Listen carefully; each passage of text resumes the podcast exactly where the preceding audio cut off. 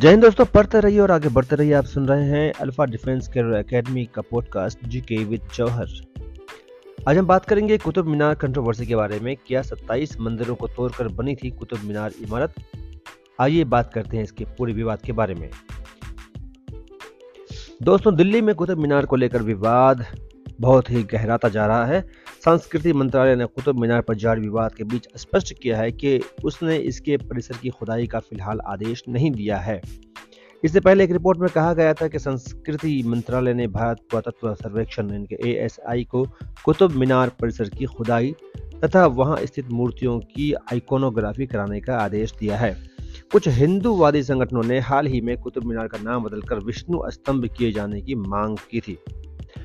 दिल्ली के साकेत कोर्ट में कुतुब मीनार में पूजा के अधिकार को लेकर एक याचिका डाली गई है।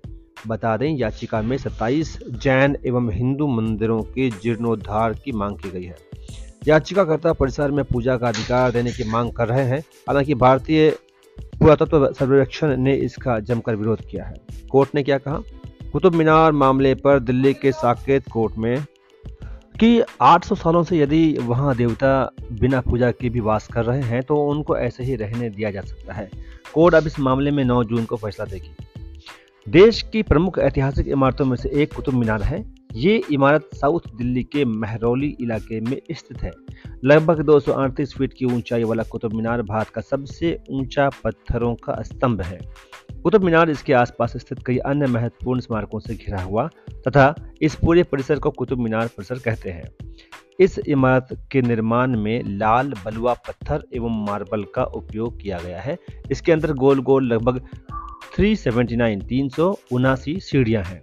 माना जाता है कि कुतुब मीनार का निर्माण साल ग्यारह से साल 1220 के दौरान कराया गया था। कुतुबुद्दीन ऐबक ने कुतुब मीनार को बनाने की शुरुआत की थी और उसके उत्तराधिकारी इल्तुतमिश ने इसे पूरा कराया था।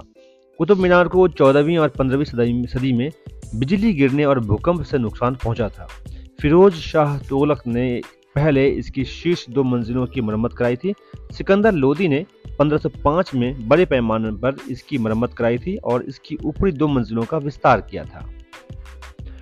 दोस्तों कुतुल इस्लाम मस्जिद देश की प्रमुख धरोहरों में से एक कुतुब मीनार परिसर के अंदर स्थित है। कुतुबुद्दीन ऐबक ने इस मस्जिद का निर्माण कराया था। माना जाता है कि इस मस्जिद का निर्माण 27 हिंदू एवं जैन मंदिरों को नष्ट करके किया गया था। इस मामले में दायर एक याचिका पर सुनवाई करते हुए फरवरी 2022 में साकेत कोर्ट ने केंद्र सरकार को नोटिस जारी किया था।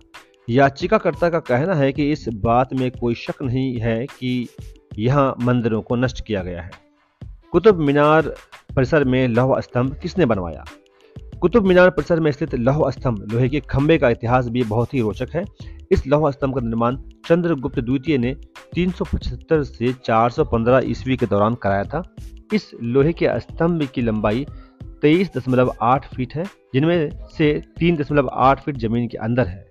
इस दोहस्तम का वज़न 600 किलो से ज़्यादा है। तो बने रहिए हमारे साथ और रहिए सबसे आगे।